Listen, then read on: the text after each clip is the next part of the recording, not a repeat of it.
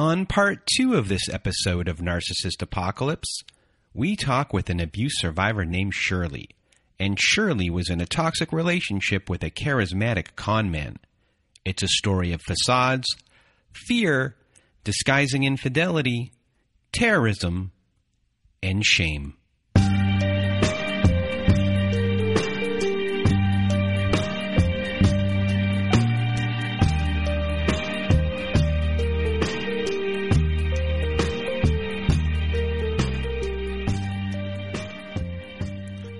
Welcome to Narcissist Apocalypse, everyone. I am Brandon Chadwick, and with me, again, we have Laverne and Shirley. How are you? So good. So good. Thanks for having us. Good to be here.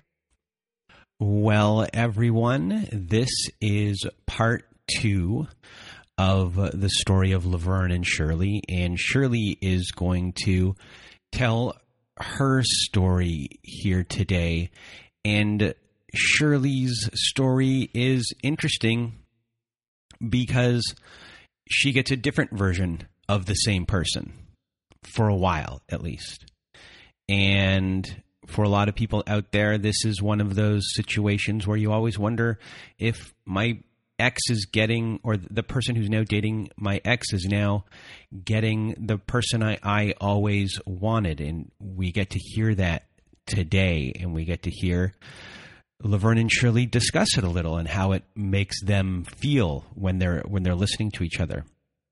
So this is a really interesting episode, and this is just really for Laverne and Shirley. I can't thank them enough for being on the show and sharing their story and putting it all out there for everyone to hear and to learn from and to feel validated from. So now, without further ado, Shirley, the floor is now yours. Thanks, Brandon. I want to open, as Laverne did, with just a little moment of gratitude for you and what you're doing. It takes a lot of courage for people to stand up and tell their stories. I am very nervous at the moment. But here we go. So as you all have heard, if you listen to Laverne's story, I started dating our ex about 6 months after he moved out of their home, which was about 7 years ago, just to give everyone a little frame of reference for time. But going back to kind of the early part of my story, I grew up in the only child. My parents divorced when I was 10 or 11 months old.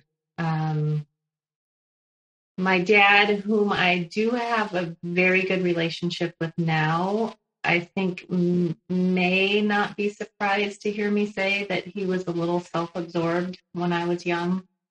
Didn't spend a whole lot of time with me, and I felt pretty starved for his attention much of my childhood. And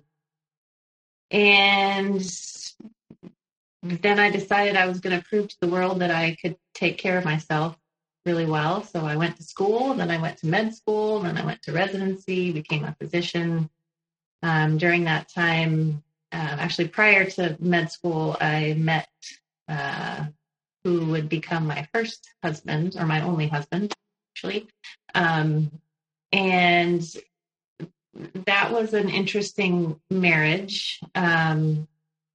We were in what some now might refer to as a cult while we were dating. It was a group therapy program led by a very guru-ish leader who, the first year I went to med school, told both of us that we should get married because it would help us both kind of unpack our early childhood trauma. So my ex never actually asked me to marry him, nor I him, but we decided that this is probably what we should do because this man told us it would be a good idea. So you said the words childhood trauma. So let's back up the truck a little. And I guess, what were you like as a kid? Look at the look on your face right there. What was your life as a child? Like, what were you like? And what were your beliefs in life? What were your belief systems? Did you always want to be a doctor when you grew up? Things along those lines. And what were your beliefs in relationships? Did you have a Disneyfication of love? Tell us everything. Yeah, great question. I want to go back and say that I did not have a traumatic childhood. I think I had a bit of a dysfunctional childhood, but I had a mom that loved me and wanted to provide all the things. And I know my dad loved me as well. He just was in goo goo gaga la la land chasing all the women, which I don't think he would mind me saying on a podcast because it was true. And I think what, you know, after decades of therapy and a lot of retrospection, I think being a daughter of a man who really objectified women a lot impacted me in ways that I don't think he ever would have known or intended. But I felt very small. I felt very insignificant. I felt unnoticed. And I think I've carried that with me up until about 2 years ago, quite honestly. Did I always want to be a doctor? No. I got through high school, couldn't wait to get away and go to college, went to college, actually had a great experience, had great friends, really healthy social life. I had one not so great boyfriend. I had a really amazing boyfriend. Took a couple of years off after college, decided I would go to apply to med school. So you were confident in your abilities, but maybe not confident in yourself in other ways? 100%. Very well said. I, much like Laverne, very stubborn, very ambitious. In a lot of ways, you know, if I put my mind to something, nothing's going to stop me. Yet how I felt about myself, definitely bottom of the swamp. Everybody around me took precedence. I put myself last. I saw myself as the least, which is hard to admit, but it's part of the story that I think is really important. So you're a people pleaser.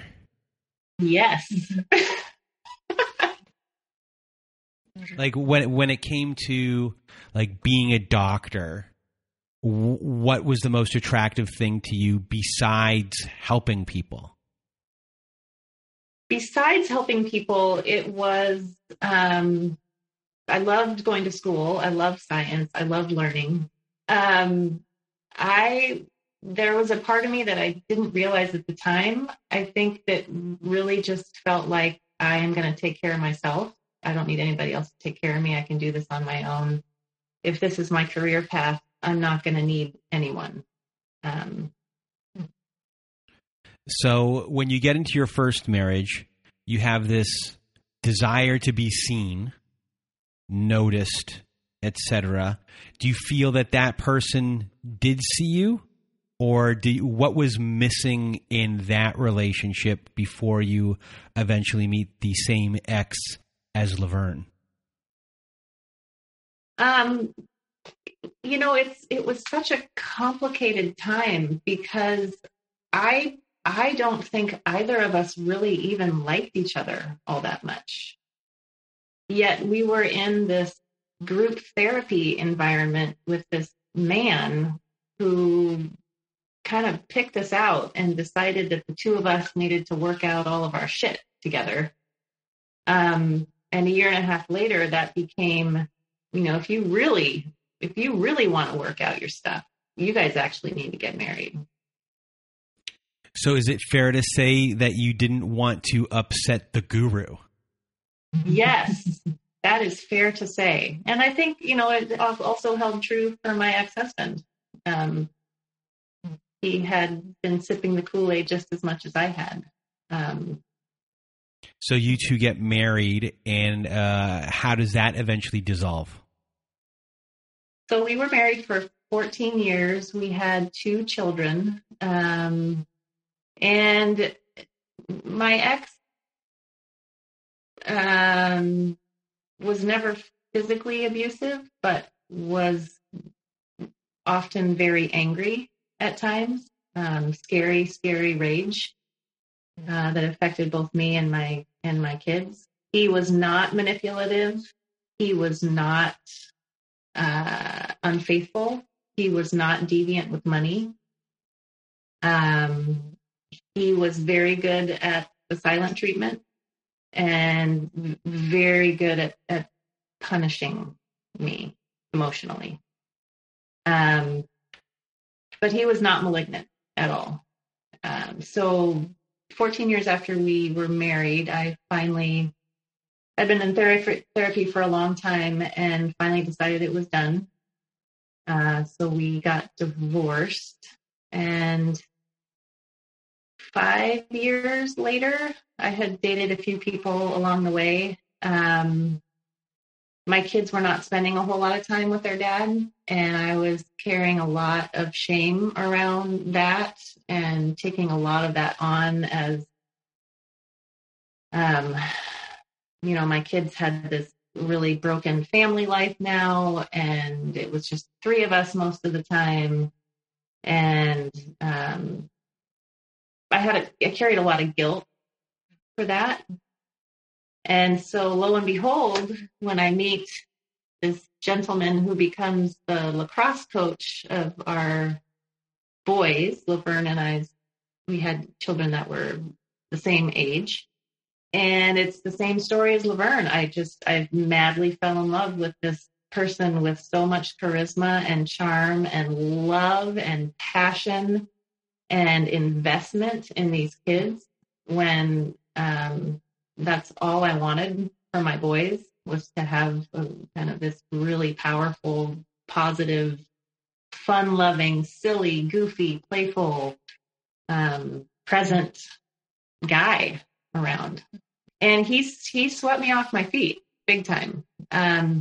I had not experienced love bombing before, though interestingly, after I had gotten divorced, I read Bill Eddy's book, It's All Your Fault, started gaining some language around these types of personalities. Thought I was pretty much an expert, actually, on the red flags and the warning signs and all of this. but I forgot to read the next chapter, that there's this whole other level of human that, you know, you have to keep reading the book to actually understand that there's different kinds of these folks. So the universe essentially had decided that I had some bigger lessons I needed to learn. You told me at one point, I didn't know narcissists came in different flavors. Yeah. Now you find this love bombing where you are feeling seen. So I guess what were the moments where you really felt seen to the point where this guy's my guy? Early on, I really put my foot down. I said, no, you know, all through lacrosse season, our kids are not going to know that we're dating. And the boys and I were planning to go to Yellowstone in June or July. I can't remember which. And he immediately got on board, bought a trailer, said we're all going to go together. And I remember thinking, ooh, this is not how you do it. I've read all the books on parenting and single parenting and blending people, and this is not the timeline that's recommended. But he was so convincing that I went along with it. And, you know, from start to finish of that trip, he proved himself to be the life of the party. So much fun, not a single red flag. It was masterful. And what is he saying about Laverne this whole entire time? He's having a hard time with Laverne because Laverne is really not being very nice to him. And she's trying to keep the kids from him and out of her own spite is the story that I'm hearing. I am not the kind of person that enjoys drama or conflict either, surprisingly. And because of that, I'm not the kind of person that wants to jump in that mud pit.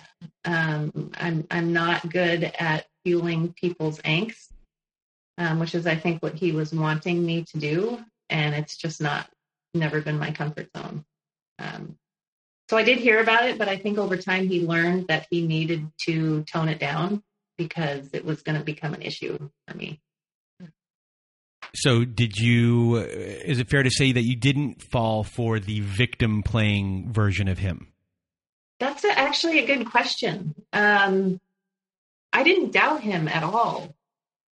But I wonder now if I really truly believe that he was the victim of all of this, you'd think I might have been a little more supportive, which I don't think I was. I mean, I think I was supportive in the sense of, well, that sounds really difficult. But yeah, no, that's a good question. I'm not sure. And knowing what happened with Laverne, when Laverne had children and he stopped becoming the priority for you and your kids and this person, did that become an issue? And was that an issue off of the bat? Or is that something that maybe happened later as far as when am I a mom and when am I a spouse? Yeah, no, that's a great question. As I mentioned, he was really masterful early on. He never, ever tried to get between my kids and I. It was constant attempts at bringing everyone together and doing all these like very, I don't know, Sound of Music type. It felt like events, whether we were going to the park or like walking in the woods, it all felt very, I don't know, like a musical almost, but it also felt so good because I was, I had another adult around and my kids seemed happy and, two of the boys were best buddies. And, there was a lot of joy early on. Fast forward to the end of the story. And yes, I expressed constantly feeling like I was being pulled, my kids were over here and he was over here. And yeah. So you're getting the version of him that Laverne always wanted, I would say. Yeah. I don't think she ever got. Yeah. It's true. It's hard to hear you. Yeah. It's hard to hear you say that. It's hard to hear you say how great he was with them. Of course, that's what I wanted. And I wanted that for my kids too. Yeah. And that was, I was happy for them for that. Yeah, because it sounds like you're getting like a completely different type of human being than he was in the previous relationship at all. So, and I'm sure there's many people out there who are listening who are always wondering, like, he's acting like the person that I always wanted him to be, or at least that's how it looks. But eventually that'll go off the rails. It can last for a little bit of time, but it's something that they can't keep up. So for all of you people out there who are listening to this, who are hurting, knowing that the other person might be getting that version, it's fleeting would be the best word. I guess that's the best way to put it. And also to keep in mind that these individuals have the capacity to shapeshift in this way. And, one thing I'd love to talk about more at the end is that this version of him that I saw for the first year is who many of the people in his friend group see 100% of the time. And so what happens in the fallout of these relationships when all of a sudden I am now faced with a monster who I didn't know existed? And I try to tell my story, and it just makes absolutely no sense to the people that are up here on the superficial level with this person, because there's no way those two things can be the same. And so how can this person that I was with for the first year be the same person that Laverne was with for 20 years when we're not even talking about the same person? He's just in the same body. So after the initial, I guess, love bombing stage happens, do you move in pretty quickly? How do things progress from there? I owned a house. I was fairly comfortable financially, able to support my kids. And he had no money. He owed money to the IRS. He owed a lot of money to the IRS, actually. And the first 5 or 6 months, I started noticing I've always been very keenly aware when I'm sensing people aren't telling me the truth, which is, I'm kind of realizing now I have a lot of gratitude for that, because it's a superpower I didn't know I had. And I started picking up on some shady behavior that was going on. One day he had borrowed my car for a couple days, and it came back to me and it had a pair of extra small lace Victoria's Secret underwear in the back. And I was very upset, really, very suspicious. It seemed like the writing was on the wall. He adamantly denied it, tried to convince me that maybe one of our boys had been promiscuous, yet that didn't really make sense because he'd had my car. And eventually I believed him, and that was when it started. He started cycling in my childhood with my dad, who loved women, God bless him. But he figured out how to make me believe that my strong reaction to this untruth was based on kind of the way that I had grown up. It's normal for me to not trust people, is what he would say. And even at one point, my dad and he had a conversation, and my dad actually said to him, "There's a reason why she doesn't trust men. It's because I was her dad." I'm like, perfect. Just throw you that softball. Go for it. Seriously. And then other things happened. He told me he'd voted in the presidential election, and I was sure he didn't. And I sort of became the queen of the detective mode. And I was like, I'm going to get online and check out to see if he's even registered to vote, which I did. And it turns out he wasn't. And I called him on it. And that's the first time something blew up in my face. He got really upset, said he didn't want to be with somebody who was fact checking.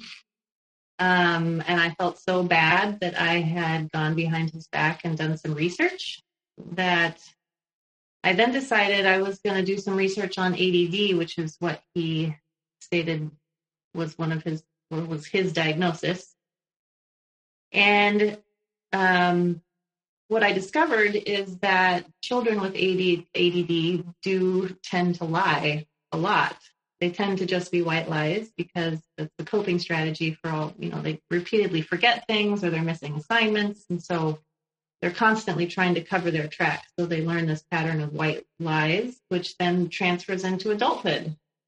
So I was like, oh, great. Okay, we don't have to worry about it because these little lies are not going to turn into big lies because it's just part of his ADD diagnosis.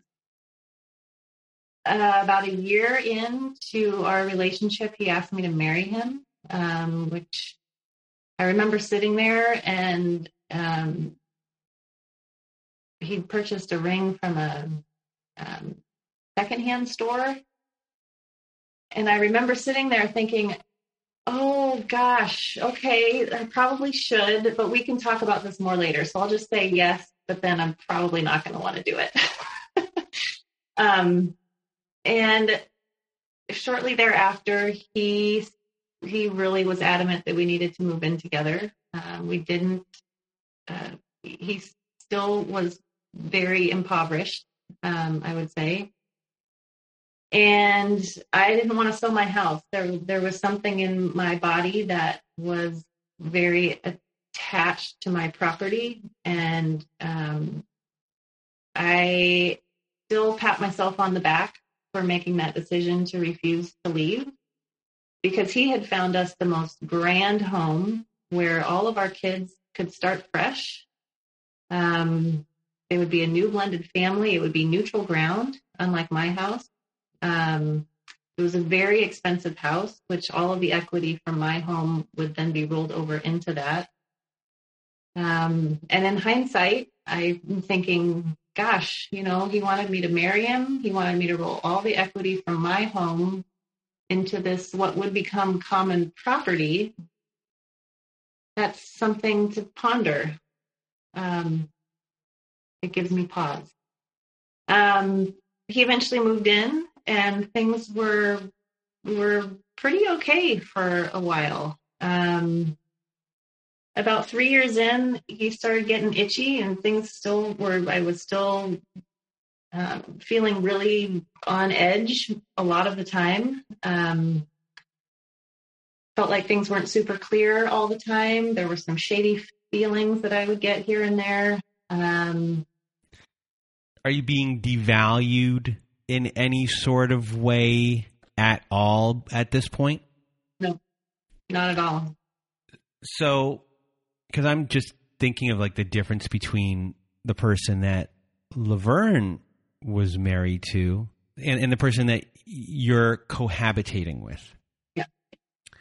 And your red flags or your spidey senses really tingling when it's revolving around money and common,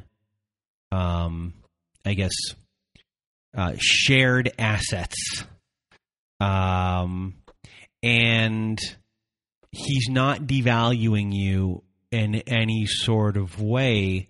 And you're getting, it seems, maybe a con man, possibly, in that sense of what he wants specifically from you and what he wanted from Laverne. You're getting two different people in that sense of maybe what is wanted. And the con man in that pathology would be more of, I'm going to treat you pretty good. Everything bad about me is all behind the scenes. I don't want you to see what's going on behind the scenes, and I'm going to treat you really well so you don't even start to look behind the scenes. The only way you're going to look is if I slip up, which he's very good at doing. Or at least, you know, underwear, things along those lines. So it's interesting to me. Laverne, you had your finger up there? Well, con man is such the word.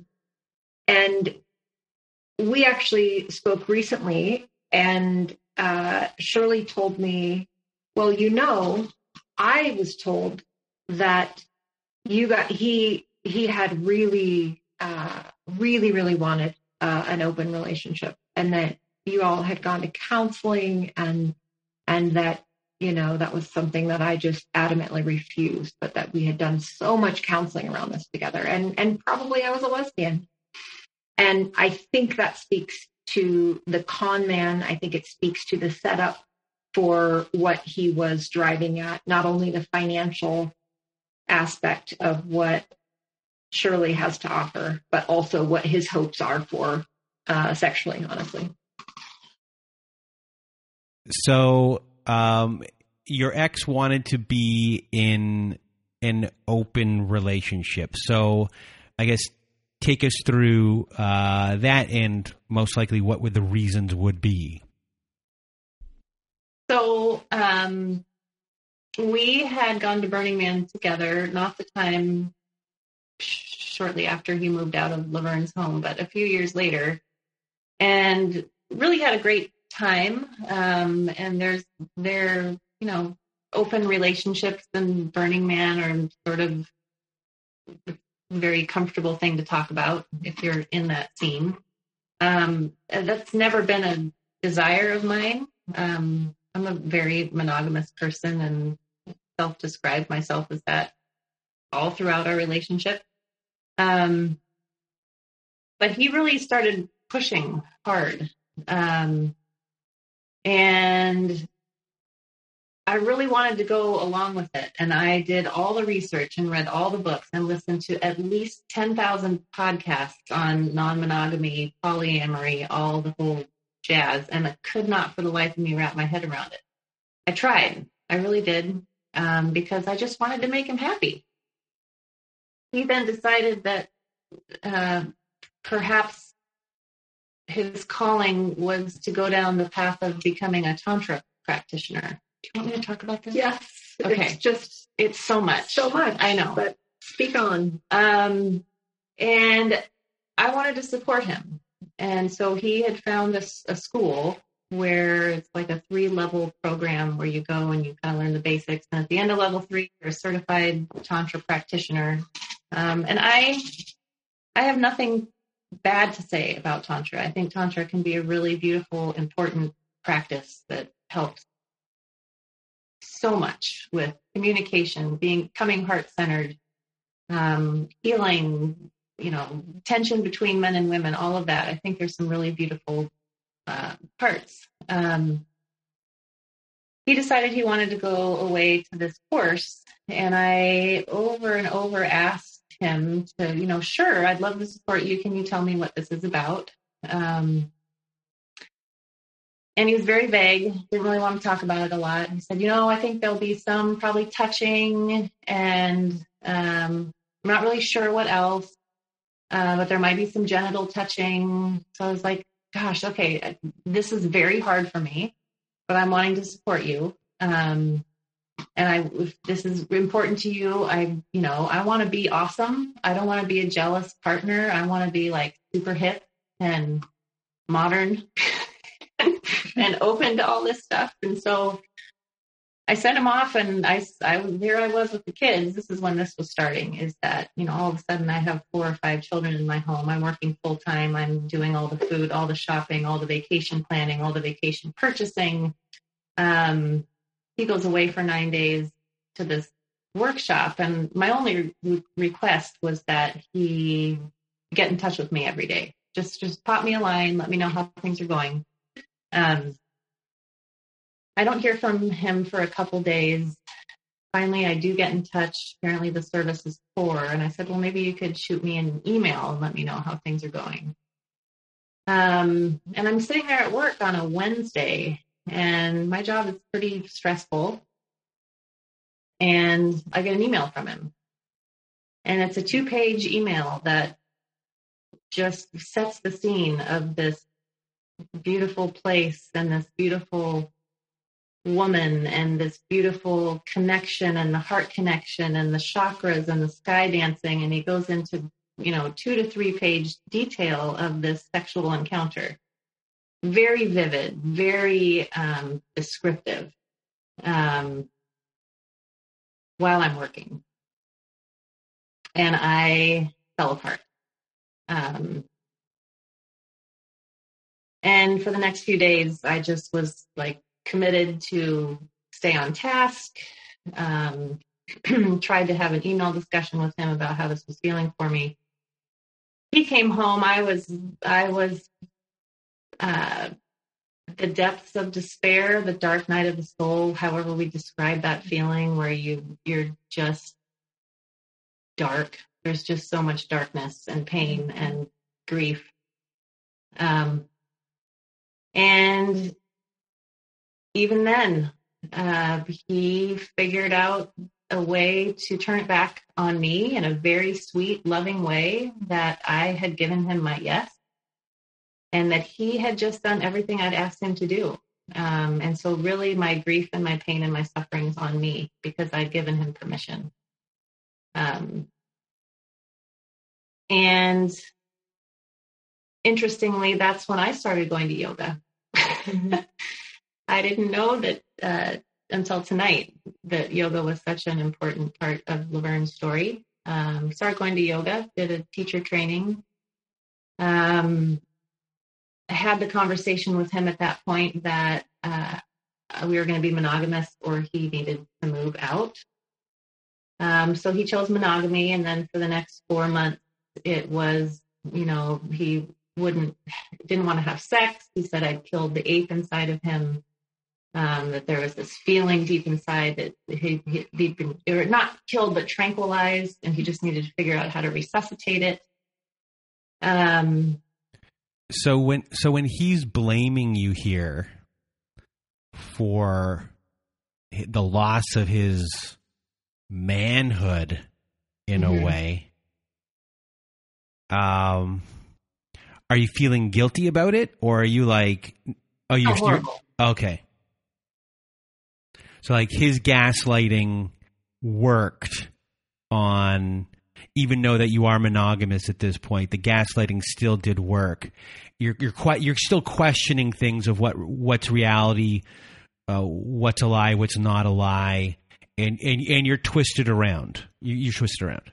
Very twisted around. And I had a common friend who lived down in Seattle, and during this time, probably on 3 or 4 occasions, he would just break down almost in tears and tell me just how much he wanted to have sex with this woman, because he could just tell that she had so much healing that she needed to work through, and he felt like he would be able to help her do that.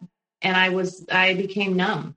I look back on how I must have looked just sitting there looking at him while he's sharing these bits of information with me. The way he frames it, you look at the way he frames it. I'm going to cheat, but I'm going to do it for the purpose of healing this other person. Yeah. Listen to that. That's, just listen to that. That's pretty amazing. I use the word amazing, but it is like the framing of everything.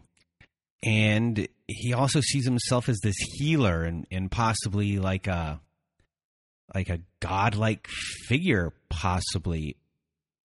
And it may work with you, it may not work with you, but for someone, that's going to make sense. You know, depending on how twisted you are within it, that will make sense to someone.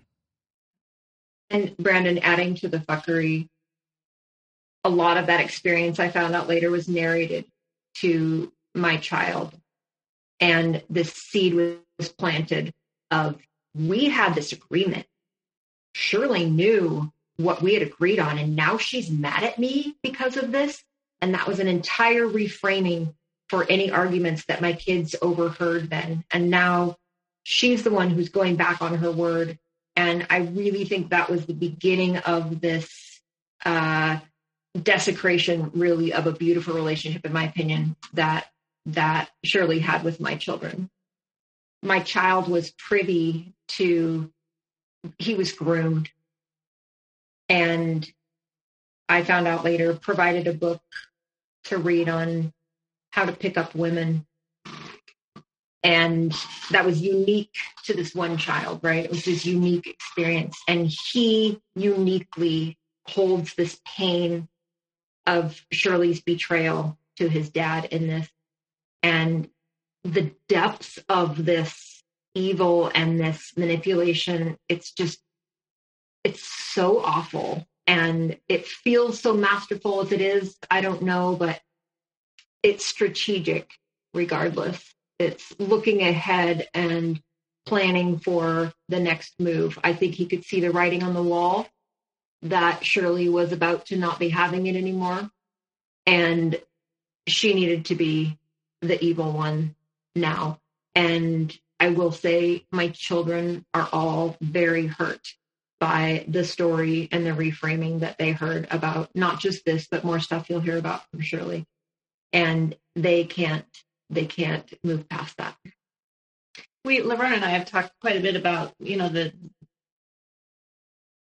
mastery. There is no truth that will stand up to somebody who has these kinds of skills. They're too good. The skills are too honed. They're too good at shape-shifting, becoming one person and then behaving in an entirely different way the next hour. It makes no sense to people. It's too much. The cognitive, as we've talked about, the cognitive dissonance, it's too hard. So after that incident, what happens from there? So he became monogamous per my request. The ape had been tranquilized. And then COVID happened. 4 weeks into lockdown, he came to me and sat me down and said, being a full-time co-parent just really is not working for me. So I'm going to have to move out, but I'd like to continue our relationship, but I need to be able to have sex with other people. And I remember exactly where I was sitting, and I was out of work because I do outpatient. So I wasn't even sure if we were all going to die, if I was ever going to have a job again.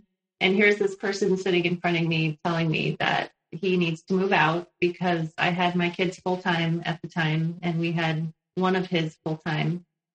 The parenting was too hard. It was too much. And he needed to be polyamorous, but he wanted to stay with me, but he needed to live in another house. And that was the moment I was like, oh my good Lord, the mask has just fallen and shattered on the floor. And that was actually a really defining moment for me, because I remember looking him straight in the eye and I was like, okay, let me get this straight. This house is now in shambles because it's been halfway torn apart per your request. I don't have a job. You're going to break up our family because parenting is too hard. And yet you want to live somewhere else, but still have sex with me and hopefully some other people too. I'm like, that's not actually not going to work. It's not going to work. I'm sorry. And, you know, we had a few discussions along the way, and I made it very clear. I said, the most important thing for me here is that your kids are going to leave and go to a stable home. So we're going to keep this ship afloat as long as we need to, because we're adults. And we're going to wait until a place is found where you guys can make a smooth transition, because it's springtime. Nobody's in school. It's a pandemic. It was super tough. And then I started grieving. Really, really openly grieving in a way I had never probably expressed these kinds of emotions in front of any of these humans. But I couldn't hide it. I wasn't going to pretend like everything was fine. And a few days after that, he said, you know, this is actually too hard for me to live here with you right now. So we're just going to move to my office, which had no kitchen, no shower, no bedrooms. And I fell apart. Again, I was like, you absolutely cannot do this. There is a house that you own that's going to be coming up available in a month. Please just stay until you can move to what is actually a home. And he refused. He said, I can't stay here. It's too unpleasant. You're too hard to be around. And so over the course of the next week or two, got everybody packed up. I sat down, there are three kids. I know exactly where we were sitting. I sat them down and I said to them, this is heartbreaking. This isn't working for your dad. I am heartbroken, but I want what's best for him. I love you all so much. I will always love you, and you're always welcome here. And I think they heard me. And along their merry way, they went to his office with no kitchen and no shower. And much to my surprise, that story got flipped around to me having kicked them out during a pandemic. That's the story his kids were told. That I kicked them out knowing full well the shambles of a home that they were moving into, and the hardship that was going to be for them. The story gets really, really difficult. So at this point, I still hadn't seen what Laverne had been living with for all those years. He was still being relatively friendly.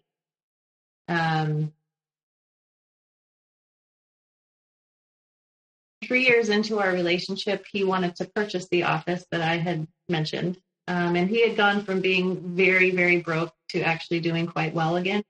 Wanted to purchase this office, but in order to purchase the office, he had to also purchase the house next door. And he was unable to get a loan for that, which is where I came into the picture. I can only buy my office if you buy the house next door to be a rental property. Great. We'll diversify all the things. So my name was the only name on the loan, down payment. We go to the office, title office, to sign the papers. He's there. And I'm thinking to myself, boy, it really feels strange that he's also putting his name on the title when the loan is mine alone.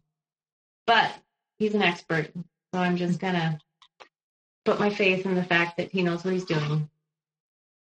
So flash forward, after he moves out, he asked me what I want to do with the rental. And I said, well, I don't want to have anything to do with that with you.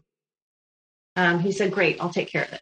So he goes, then without telling me, starts the refinance process. And 2 weeks later, sends me a text and says, okay, the paperwork's all ready to sign. And I texted him back and I said, great, how am I going to get my equity back out? And it was about 90 grand. Called me on the phone. And that's when the monster first came on the scene. I'd never met the monster before. And it was terrifying. He very verbally abusive. How unfair of this for me to go back on my word. I said that it was his, that he could have it. I'm like, people don't just give $90,000 away. That's just not how this works. He had put some money into my house. He paid to have some siding put on.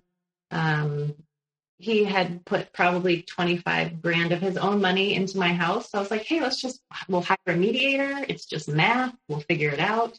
We hired a mediator whom he then fired 3 times before we even got to meet because he said I was getting too lawyerly with my detailed accounting because I am a very detailed person. And of course I keep all the receipts. So I was like, it's just math. We can figure it out. It's super easy. It'll be fair. Still not really knowing the person I was dealing with. And then he started threatening me, threatening my ability to do my job.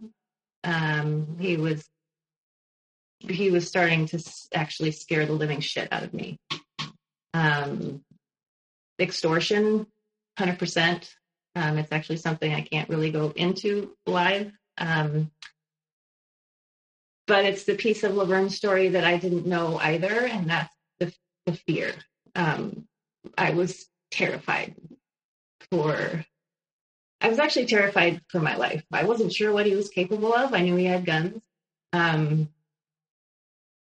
It was a person I'd never met before. And the cruelty and the diabolical voicemails that he would leave me, threatening to, he closed our bank account that the rental house mortgage was paid on. So now I'm not working and I have 2 mortgage payments because, of course, it's my loan. So I have to pay the mortgage. I'm a rule follower.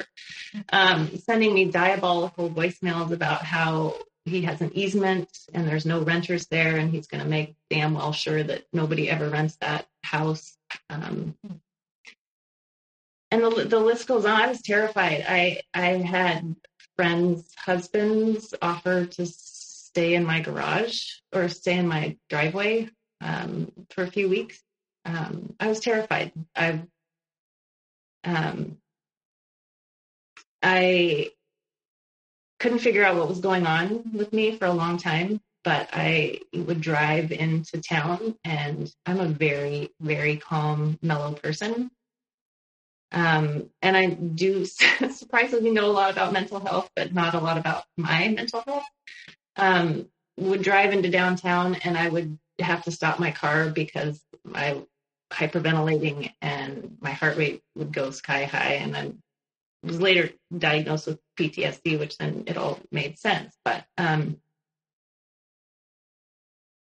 it was intense. It was, and I think hearing Laverne's story out loud, the dichotomy between who she lived with and who she got afterwards is very different than who I lived with.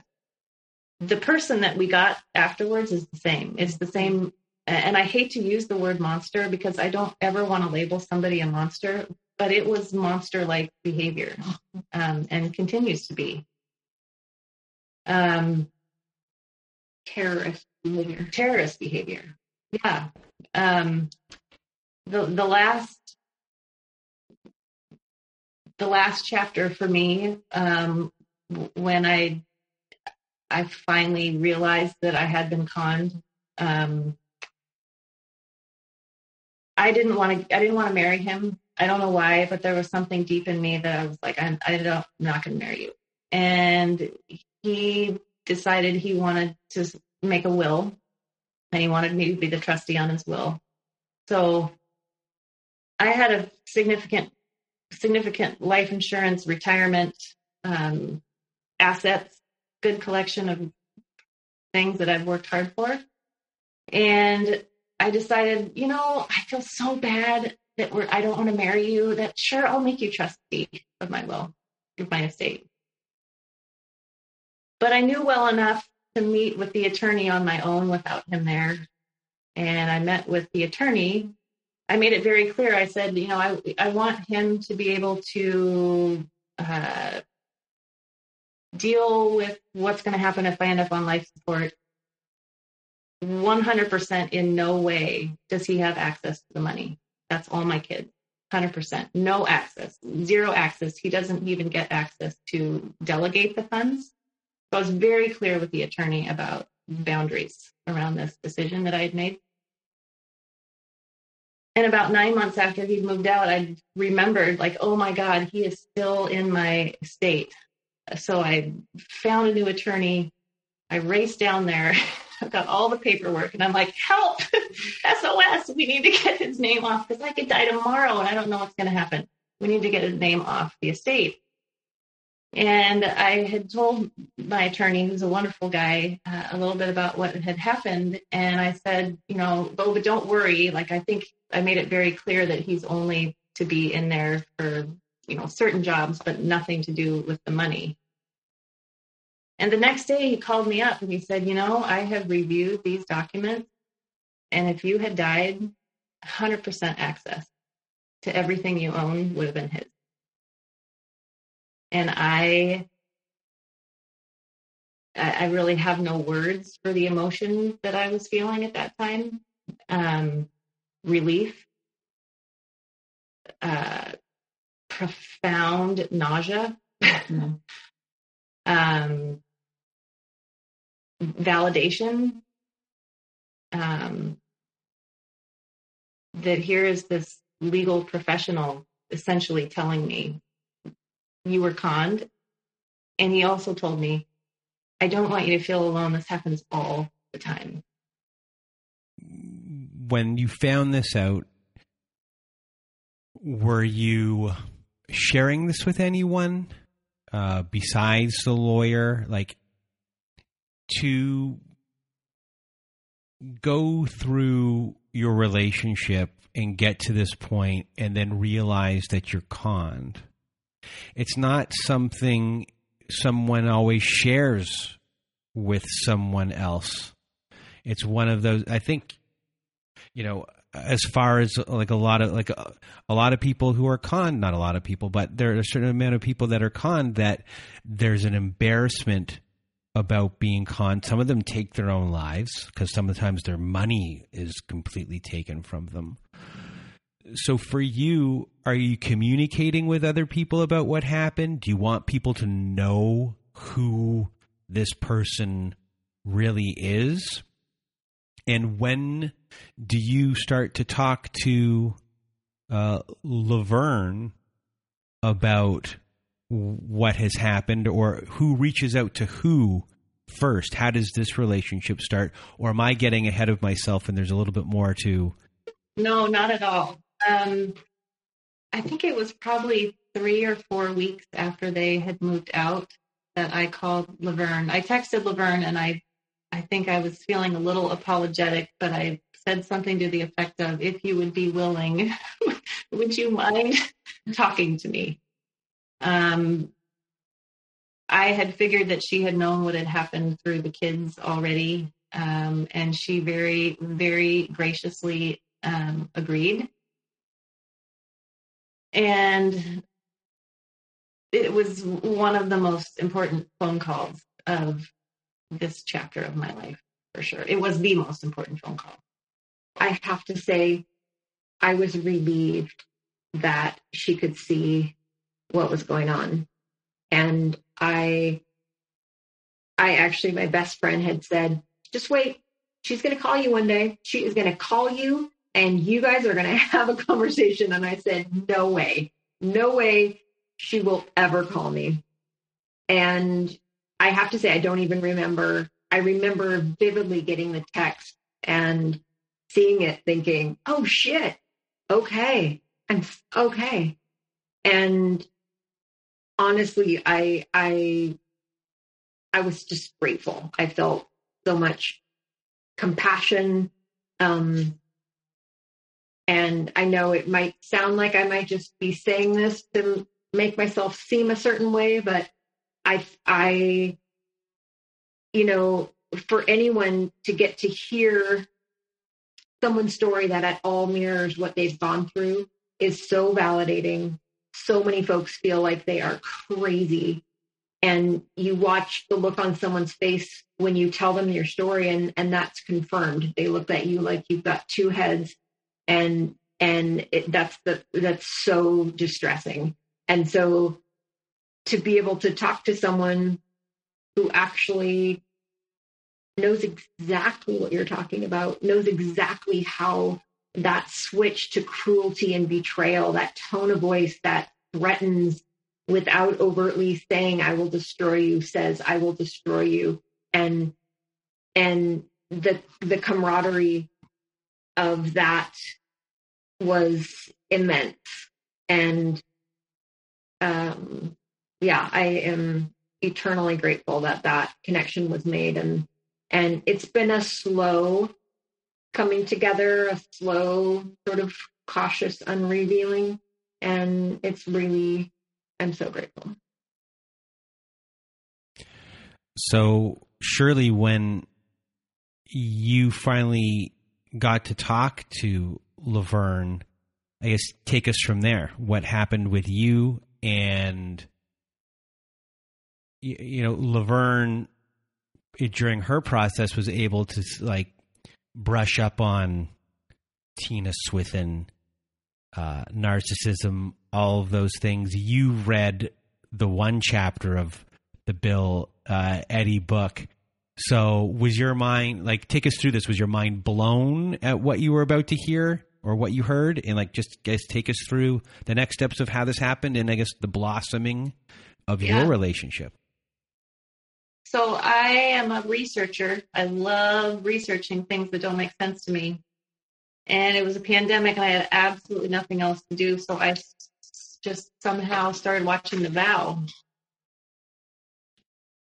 And I, to back that up, not only, but I have probably 4 or 5 other very, very, very dear friends who know my heart and know that I speak the truth. and were incredibly supportive. I'm eternally grateful for them just for believing me and hearing my story. But watching The Vow really sent me down the rabbit hole of cult research. And, you know, over time, I would say to Laverne, I'm like, you know, there's got to be some data out there because I was in a cult. Like I was in a one-person cult. It's exactly how it felt. And hearing how, you know, Mark Vicente described on your show when he finally, when the ball finally dropped, that waking up in the upside down and realizing you've been in the upside down this whole time. It was like you were right side up for quite some time, but the transition from right side up to upside down was so sneaky and vague that you didn't even realize it was happening until you were upside down and the whole world collapsed. So I really went deep in cult psychology. I got really fascinated. I listened to the book called Psychopath Free 5 times. I used to drive a lot for work. 5 times I listened to that book because I just could not wrap my head around how that man, that author had been in my head. Like he had the same story. It was the same exact everything. Sold over 1 million copies. How can there be more than one of these people in the world? So that was a big part of just getting over that really, really difficult place of how could this have happened to me? That book in particular he sheds a really beautiful light on why exactly it happens to people like us. And then Laverne and I's friendship, as she mentioned, I think we were both, I was feeling some shame, I think, and Laverne was probably feeling an appropriate amount of caution. When it became clear that I was not going to have access to the kids anymore because of the stories they had told, my heart was broken. Really, really devastated. I will always love those kids. And my hope is that someday we can repair. I've stopped pushing. I used to push a little too much, wanting to meet for coffee until I realized that that was not in their best interest right now. It's too confusing.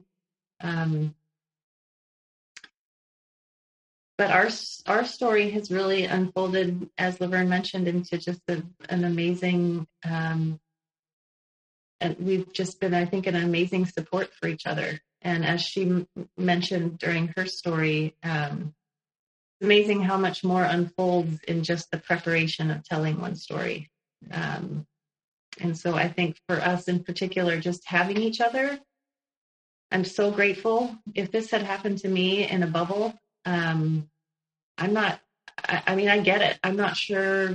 I can understand how people don't make it out the other side. So those being Laverne's children and now you being alienated from them. Laverne stays, I guess, separate in a way as far as influencing their opinion, because that is actually, I would assume, the healthiest thing and gives the X from both of you the least ammunition possible? Absolutely. Yeah. Although I'll say it took me a minute to believe that. I watched my youngest, particularly with Shirley's youngest, they did baking projects together.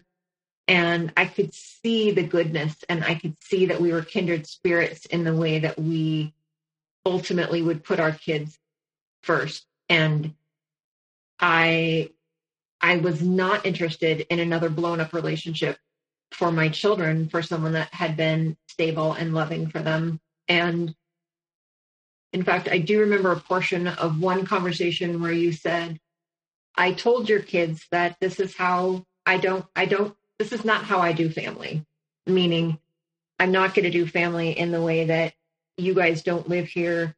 but we're still together. But then he sleeps with all the people, although she wasn't that explicit, obviously. And I remember saying, don't feel like you need to like mince your words. My kids are old enough now. Like don't feel like you need to protect them. Like that actually seems like you're protecting him, which of course is so intuitive, right? When you're in this. And I kept nudging my kids initially because it was important to me that that was maintained. And then it was met with so much resistance, and my kids were really so hurt. And again, it's that bearing of that victim story that I watched them. It was the safest move for them, right? If you think about a kid having to decide which person, clearly I cannot align with both. The setup has been made that I cannot align with both. This is a war. I have to choose. I will choose this powerful parent who I need to appease. And that became really apparent. And I have since sort of attempted to sort of touch on it, and we're still not there. And I guess surely now that all of this has happened, as far as you and your healing process goes, what was, I guess, the biggest thing you had to set out to maybe understand about yourself? And I guess shame would be the biggest thing that you were needed to address. And does Brené Brown come to play in any of this? Oh, always. She's always so helpful.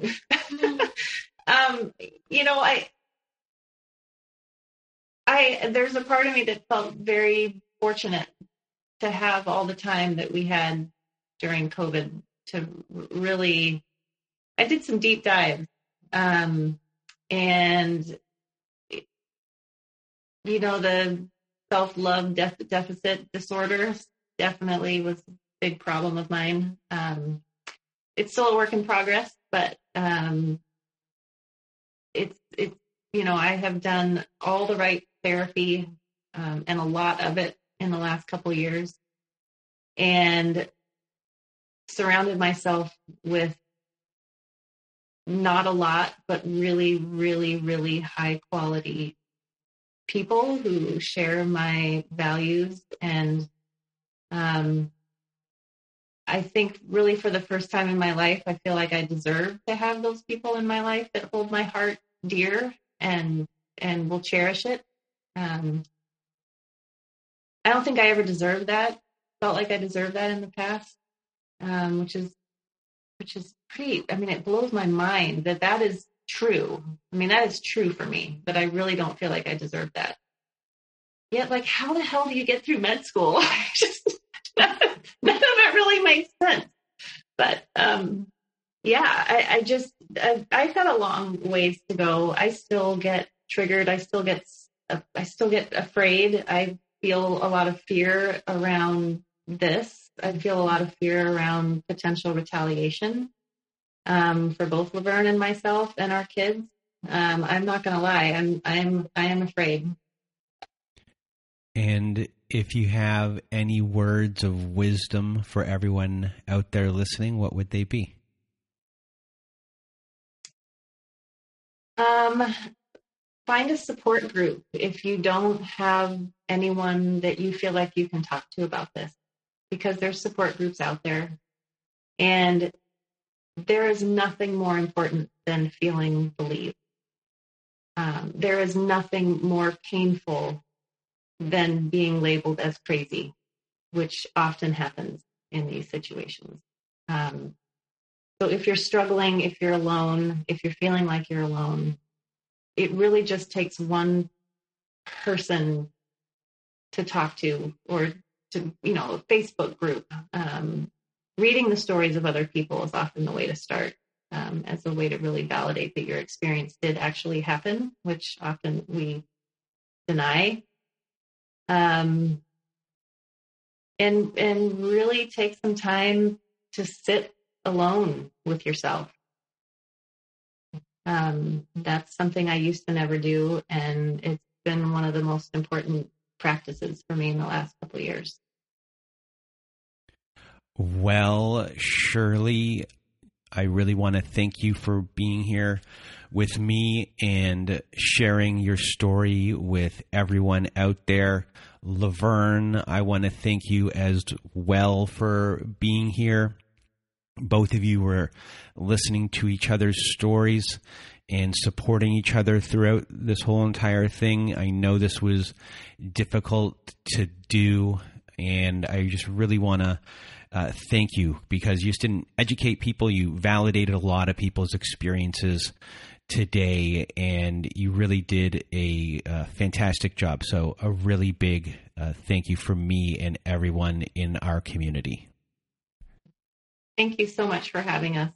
Really. Thank you. And now, if you want to be a guest on our show like Laverne and Shirley were today, please do go to our website at NarcissistApocalypse.com. Top of the page, there's a button that says Guest Form. When you click on that button, it takes you to our web page there. It takes you to our Guest Form page. Please read all of the instructions and then either fill out the submit form or send us an email at NarcissistApocalypse@gmail.com. Also, at our website, we have our very own support group. So at NarcissistApocalypse.com, press the support group button at the top of the page, and it takes you to our very own safe social network. On there, we have our own forum boards. We have Zoom meetings every Wednesday night, Thursday afternoon, and Saturday night. We have episodes that never made it to air. We have ad-free episodes. And if you just want to support our show, please do join our support group. It helps us out a lot. And if you need even more support, please do go visit our friends at DomesticShelters.org. So if you or someone you know are struggling and need help, DomesticShelters.org has articles and resources that are free. They can help you find shelters as well. So please do go to DomesticShelters.org to access this free resource today. And that is it for today's show. So I just want to thank you for listening. Thank you to Laverne and Shirley once again. And from myself and Laverne and Shirley, we hope you have a good night.